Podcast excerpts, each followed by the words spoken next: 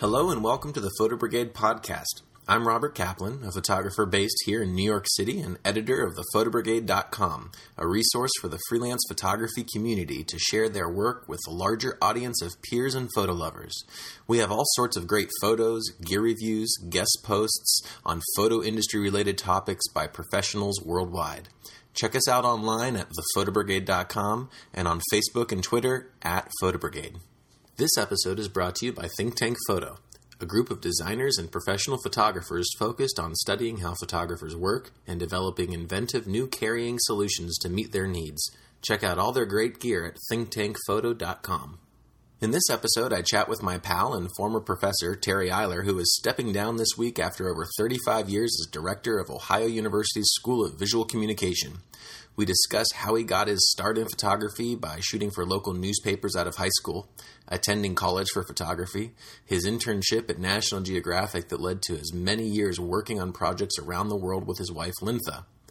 We also discuss the business of photography and how he and his father in law, the legendary news photographer Chuck Scott, founded Viscom in the late 70s and grew it to be one of the top visual communication schools in the country, offering sequences in information design, interactive multimedia, commercial photography, and documentary photojournalism for both undergrads and graduate students. So sit back, relax, and enjoy the Photo Brigade podcast. Welcome to the Photo Brigade podcast. I'm Robert Kaplan. Uh, I'm a photographer based in New York City and also editor of thePhotoBrigade.com. Today I am in Terry Eiler's office at the School of Visual Communication at Ohio University. How you doing, Terry? I'm fine, Robert. How are you today? I'm very good, thank you.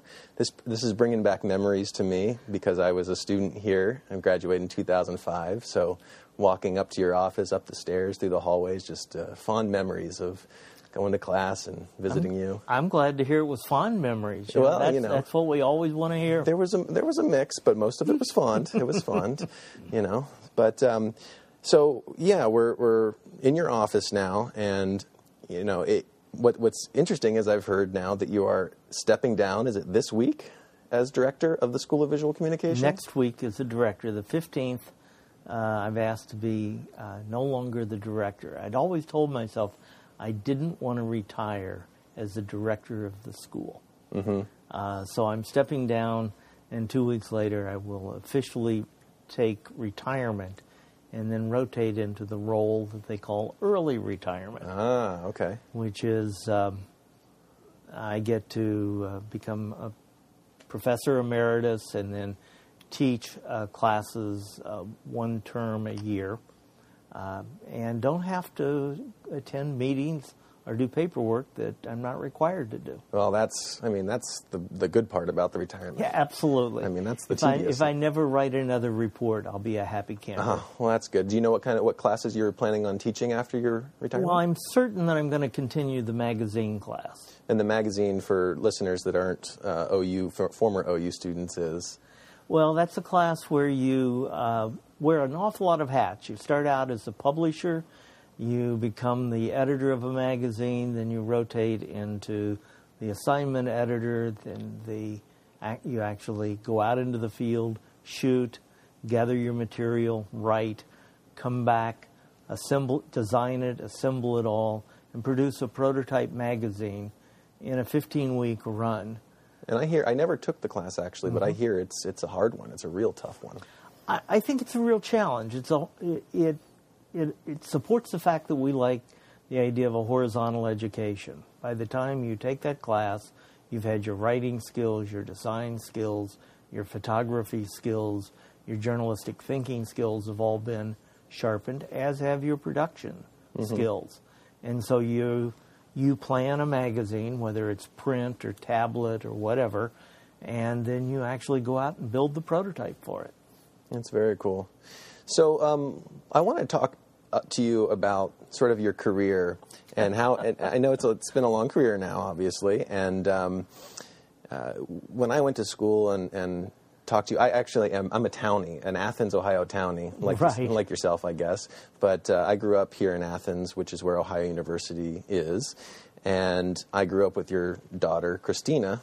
Went through high school with with her, and when I started picking up a camera in high school, you know, I, I always sort of knew that you know, VisCom is where I wanted to go because it was, you know, one of the top couple uh, photojournalism schools in the country. Uh, if Fortunately, not the top, yeah. Sorry, other guys. No, Uh, well, no, they're good. a I love debate. you. Look, there, there's some really great schools out there, and uh, I think we're really fortunate to be one of the great schools. Definitely, definitely. Um, but before you know, I, we're going to talk about how you kind of became uh, the director and started. You actually started this uh, School of Visual Communication with uh, your father-in-law, Chuck Scott, Right. the infamous. Chuck Scott and I were the co-founders of what was the Institute of Visual Communication, Very good. and then it became a school. Yeah.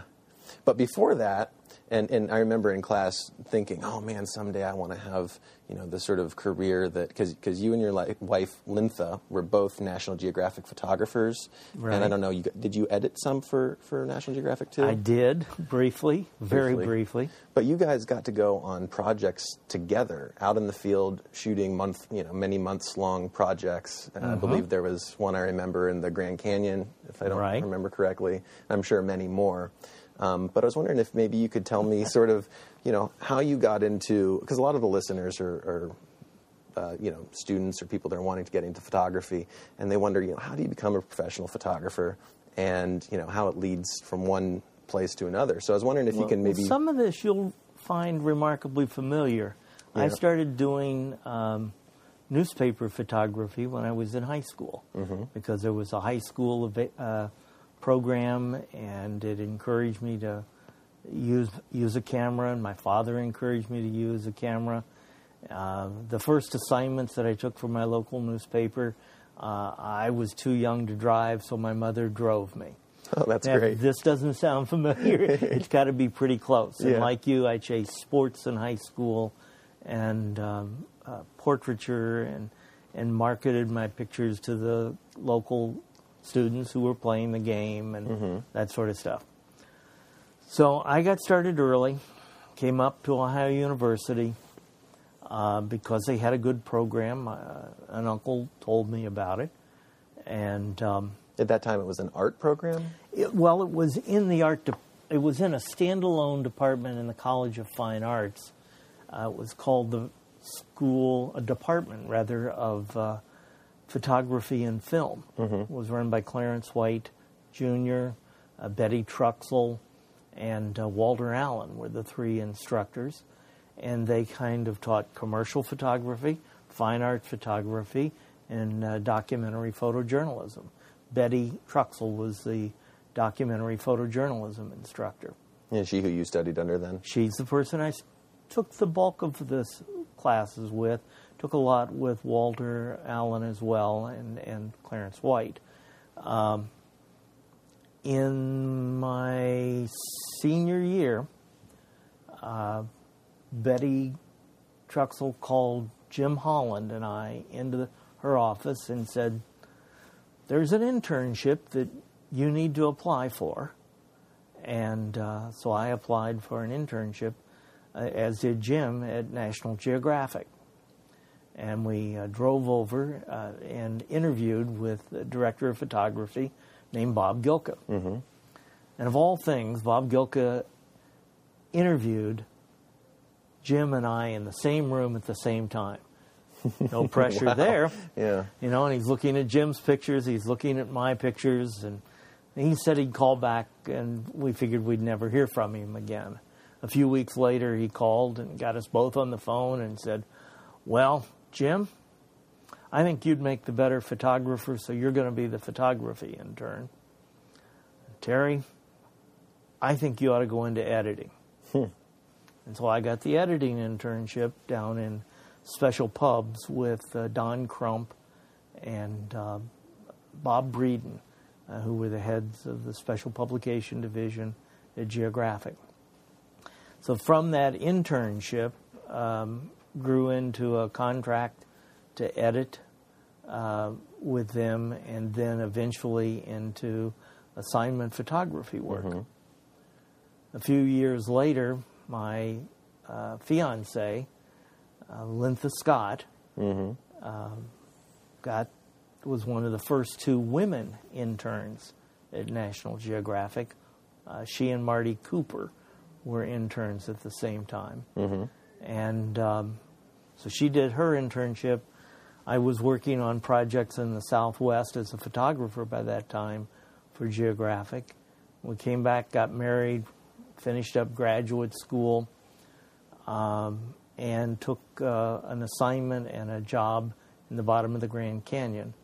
Uh, and and it was it was documenting the indigenous people. The Havasupai Indians who lived in the bottom of the canyon. Before we went inland, and I did uh, a two month assignment on a book called uh, Native Americans for the Geographic, and that was out in the Southwest. And then we went to the bottom of the Grand Canyon, lived there for a year, uh, ran their preschool program. Oh, wow. with a grant from the Polaroid Corporation each of the preschoolers had their own cameras. Oh, wow. And uh, made pictures, and we used that as an English language teaching device. And then that appeared as part of a story in the National Geographic in March of 1970 with the kids' photographs. And it's still available at your dentist office? Yeah, it's still in my dentist. Unfortunately, it's probably still in everybody's dentist office. I don't know that people keep 1970s pictures. That's always the most frightening thing about doing a story for Geographic. It appears uh, in your doctor's office and all that embarrassment. But uh, well, so that so that shows. So since the '70s, you've been in the realm of education, not only photography, but you're educating right back then, these these young kids? Lyntha would tell you she always knew I was going to be a teacher. Really? Um, I didn't know that, but uh, it was 1975. Uh, some family situations brought us back into Ohio. At that point in time, Chuck was working for the Chicago. Lyntha's dad, Chuck Scott, was working at the Chicago Tribune, mm-hmm. and uh, we had an assignment to do work uh, on the Revolutionary War beyond the Appalachians, coming up on uh, 1976, the bicentennial, and so we had plenty of work to do. And we were using Chuck's home here in Athens to uh, work out of. Mm-hmm. And we came back, I think it was in April or May, and we're working out of here. Anyway, um, come August of, of 75, Dean Henry Lin, it's Maya Lin's dad, mm-hmm. called and said, We need somebody to teach photography for us. And I said, Well, I can't. Um, he said, Oh, yeah, yeah, we'll make it work for you. W- one year contract, come teach for us for a year. So we moved some assignment work around and uh, taught for a year and continued to do the assignment work. Um, and kind of the rest is history. I've been teaching been here ever since. I've either been teaching here, taking time off to do assignment work, uh, doing summer assignments. Well, you you also I don't know if it's you still are doing it, but I know you've done at least twenty years of of the Scotland Field School. No, program. that's another whole story. But uh, before we got to the Scotland program, we were much busier doing uh, magazine assignment work, oh, and so. Okay uh, one year I took uh, 10 weeks off, and Sam Abell took my place here at the university. Oh, wow. And another year, Annie Griffiths came in and uh, taught for us. And so we've had several points at which we've taken breaks to do, you know, assignment work in the Arctic or assignment work uh, up on the Lake Erie Islands or well, so at that point, you were you were just teaching a, a, a class at that point. Yeah, teaching and, classes. And at what point did it turn go from just teaching and and, and, and then when you and Chuck founded the school? Uh, that would have been seventy eight. Chuck had come back to campus to teach. It was his second uh, teaching stunt here at Ohio University, and uh, Chuck and I are both very competitive people. we both wanted the same good students. Mm-hmm. And we kept watching students run back and forth between our classes. You know, the the Dan Drys, the Gail Fishers uh, would go back and forth. And so we went to the two deans. He had a dean from the School of Journalism and the College of Communication. I had a dean in Fine Arts from the College of Fine Arts. We got them both in the same room and made the pitch that if they'd put the two schools together, the two programs together and form an institute that then we could make a world class program. So they bought the idea, and we started this Institute of Visual Communication, And first as an experiment, and then for uh, for real in 1979, 78, 79, I think it was. And it, it was it was incredibly successful, very very quickly. And by 1986, they made the decision to turn it into a school between two colleges. So we were the first school to be held jointly by the College of Fine Arts and the College of Communication. Mm-hmm. And we stayed a joint school until the early 1990s when the university felt it was better for us to be in one college and we moved it all into the College of Communication. Probably makes sense, yeah. Yeah. Chuck was the director of the program from 1978 on, and I was the associate director. And at that point, was it only photography and photojournalism? Because no. now we have, or okay, it was always photography, photojournalism, publication design, and what we called multimedia, mm-hmm. Which is was had nothing to do with the web back then. Of course not. Al Gore hadn't invented it yet. Al Gore hadn't invented it, but we called it multimedia. Uh, but we had a commercial photography uh, track, we had a photojournalism track, we had a publication design track, and picture. We called it picture editing and publication design, and uh, we had a multimedia track. Interesting. Yeah, what was really neat about going through this school was that I, w- I was in the photojournalism sequence, um, but I also was able to take all sorts of various other uh, sequences. Uh, excuse me. I was able to take various other classes in the in the different sequences, uh, like design. I actually finished up my I finished up my photojournalism courses. I, I believe like in the first three years, mm-hmm. and I ended up taking some commercial photography classes. Which at the time I thought, okay, I'll just do it for fun. But I really learned a lot in that class, and and and now I do I'm heavy in portraiture. So a lot of what I learned in Gary Kirksey's class, um, I take Absolutely. with me, you know, today.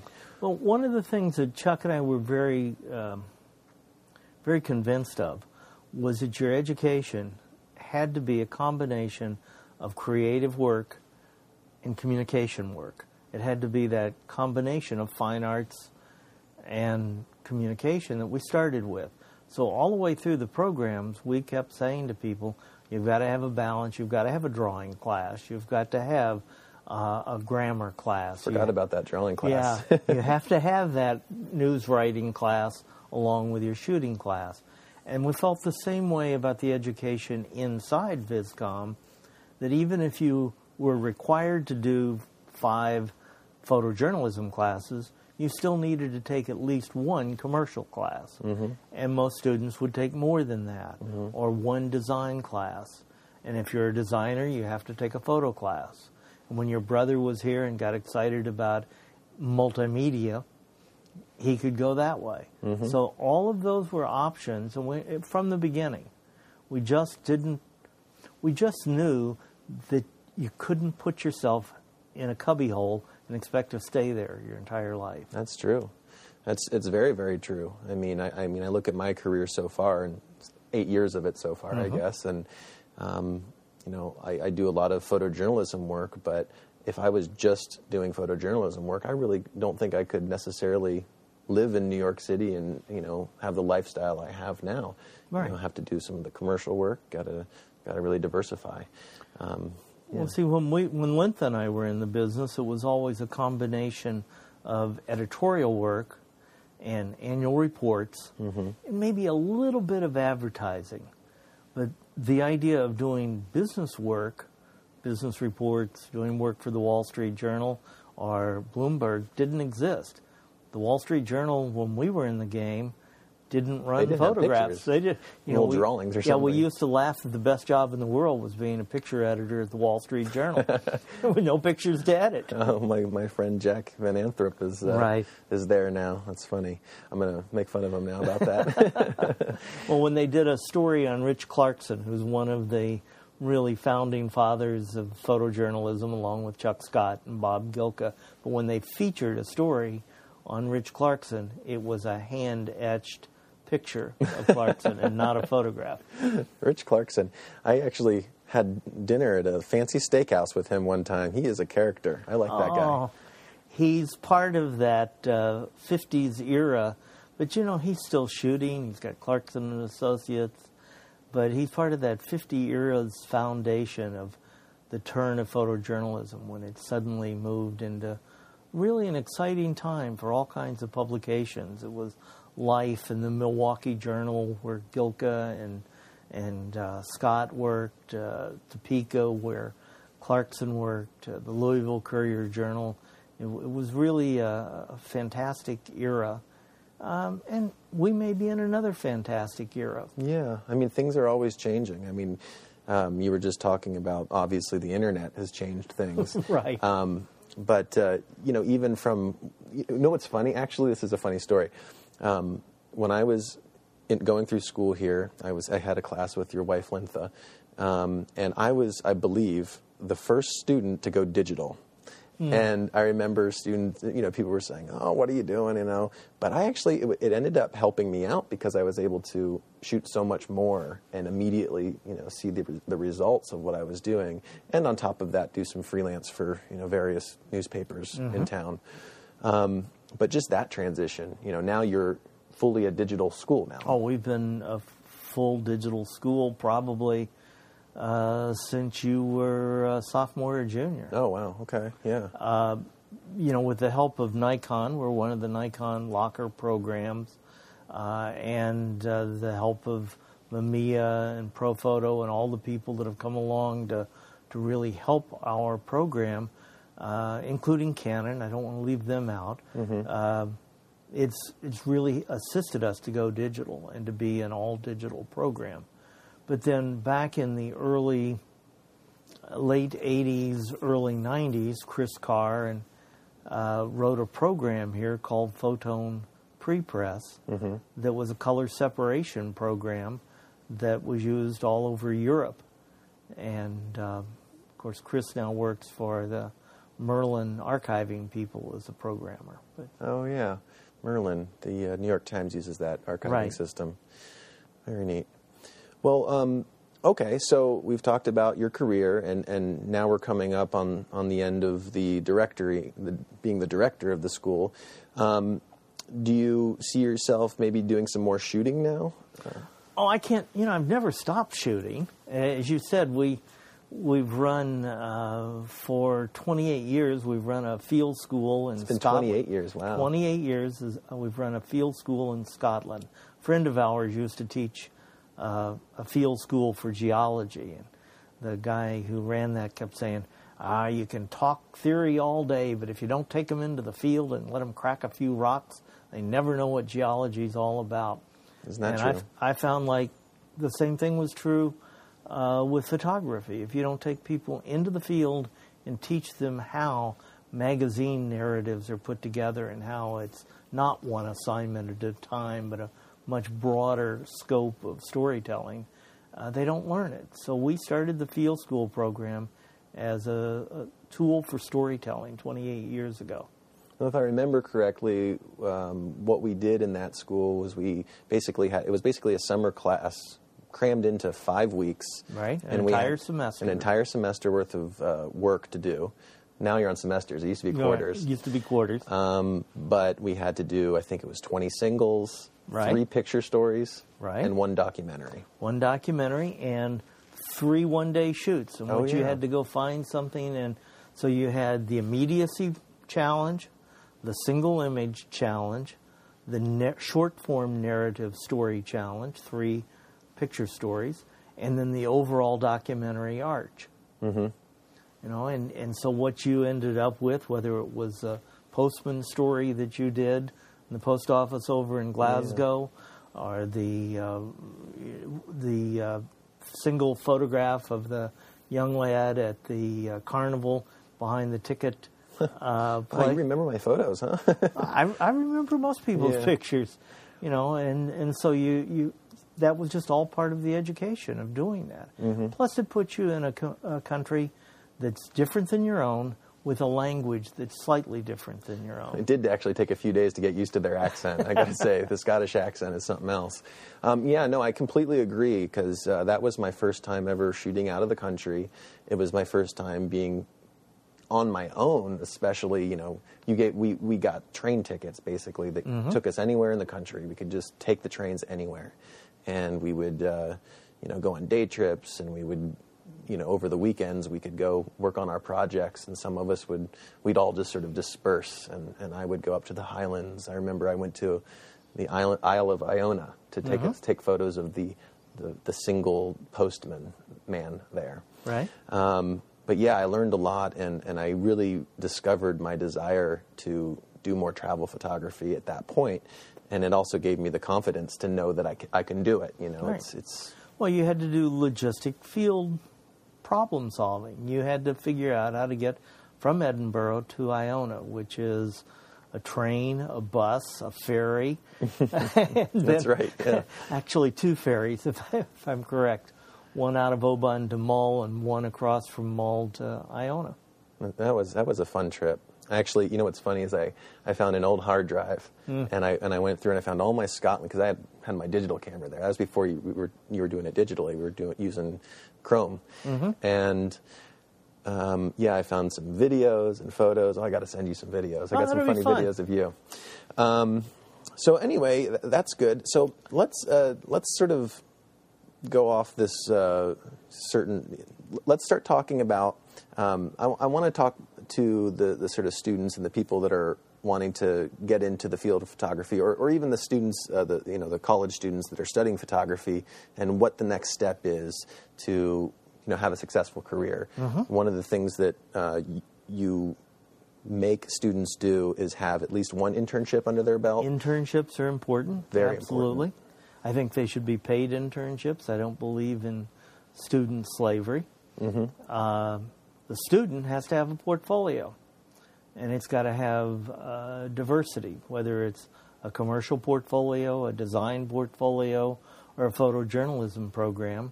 You need to show versatility and talent uh, and skill.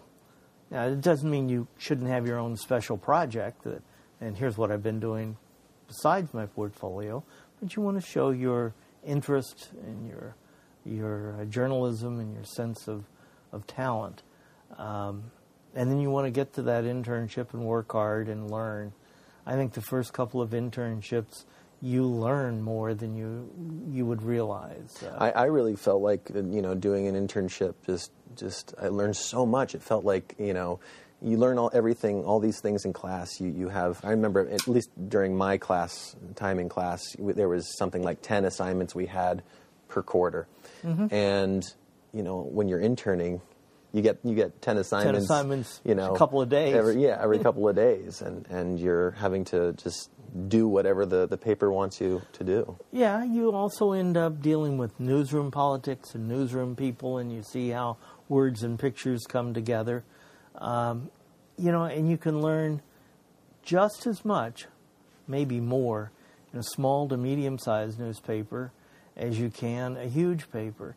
So we like to encourage people to start at uh, smaller papers where they get to do a little bit of everything, have several internships if possible.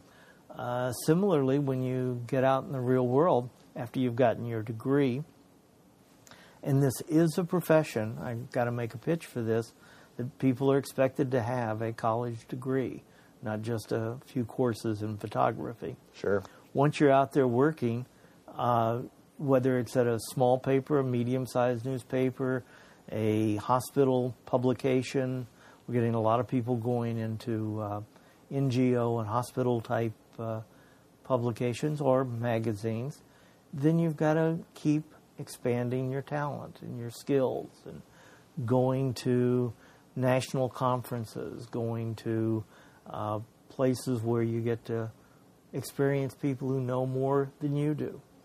You know, I, I think part of the secret here is you want to surround yourself with good people.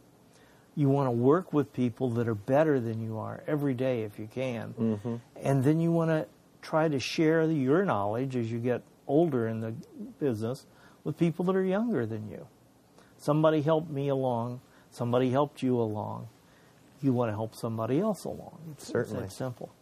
But this is a profession of change. This is not a, a nine to five profession, five days a week. You, you've got to understand that it's going to be a job in which it's not as predictable what you're going to do next Tuesday. That's true. As you would like. or tomorrow for that matter. Right. At least in my case.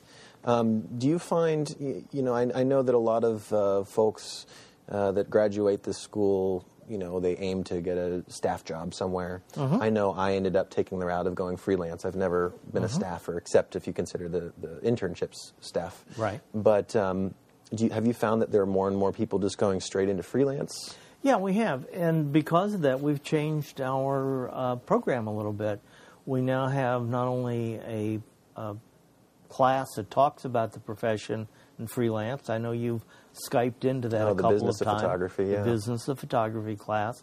But we also encourage people now to consider either doing a minor in business or a minor in communication and marketing. Mm. Um, and, and it's a it's a change in the business. Back in ancient history, that's Noah was building an ark out here on the green. Mm-hmm. When I went to Geographic as an intern, there were 30 staff photographers at Wow. Geographic, and there were four or five kind of contract photographers. Today, there are no staff photographers, or maybe one Um, everybody's on contract. So they're independent business people. They have to understand marketing value, profit loss statements. They have to understand licensing Oh yeah, as opposed to simply taking the picture. Exactly, exactly. There's so many ways to make money.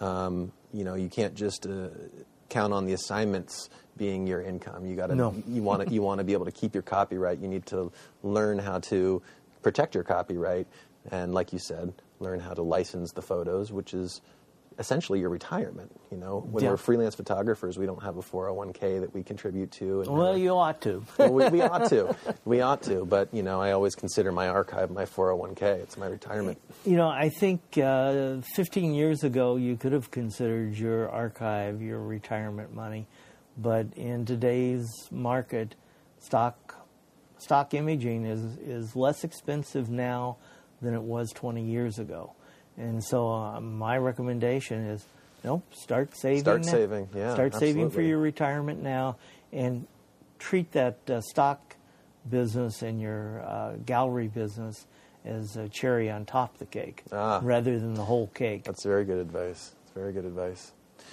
All right. Well, um, I don't know. I'm trying to think if there's anything else we should Well, chat you, about. one thing you asked was, what am I going to do? Am I going to go back to taking pictures? As I said, I've never stopped taking pictures. Mm-hmm.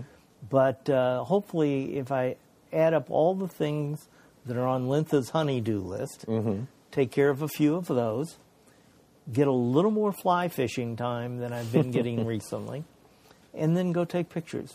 I'm sure we'll travel, take on a couple of assignments, uh, got a couple of projects that we want to work on on our own. One of them is we want to go back to the Havasupai, Oh, where we lived uh, for a year. Most of those kids that were our preschoolers are now running the uh, that tribe would be super interesting. and uh, we want to go back and photograph them. And we were back there a couple of years ago for a show, uh, and uh, in Flagstaff at the Museum of Northern Arizona, and a lot of them came up from the canyon. And so we, one of the things I'm sure we'll do very early in retirement, is head back out to visit uh, some of our friends. That sounds great. That sounds great. Well, um, I, one of the things I just got an email about, by the way, was that uh, the School of Visual Communications has a new website. So I think does. That, I think that maybe we should give that a plug. What's the well, website? the new website current uh, URL is viscomou at dot com, v i s c o m o u dot com. And I say it's the current website because the university is about to stand it up also as uh, ohiou.edu slash viscom. Very good. But uh, that hasn't happened yet. So our new website is out in the dot com world at the moment. So, if anybody out there is interested in learning a little bit more about Ohio University School of Visual Communication, check it out. It'll talk to you about all the sequences. It'll give you an idea of We'll some of the students. We'll talk about the undergraduate sequences, the four sequences, as well as our mid-career graduate program. And that's really been an exciting addition to the program. The average age of our graduate students is mid 30s. Uh, they've been working in the field. They come back and design, interactive multimedia, uh, audio video storytelling, picture story. Uh, we've got uh, solid um, scholarship support for the graduate students, including a Knight fellowship in management. Um, it's really an exciting time. Well, that's great, Terry. Thank you so much for taking the time to talk with us. Robert, my pleasure. Great to see you back on the uh, the couch here. Yeah, nice the Terry Eiler couch. Well, um, and everyone, just make sure to check out thephotobrigade.com, and uh, we'll see you next time.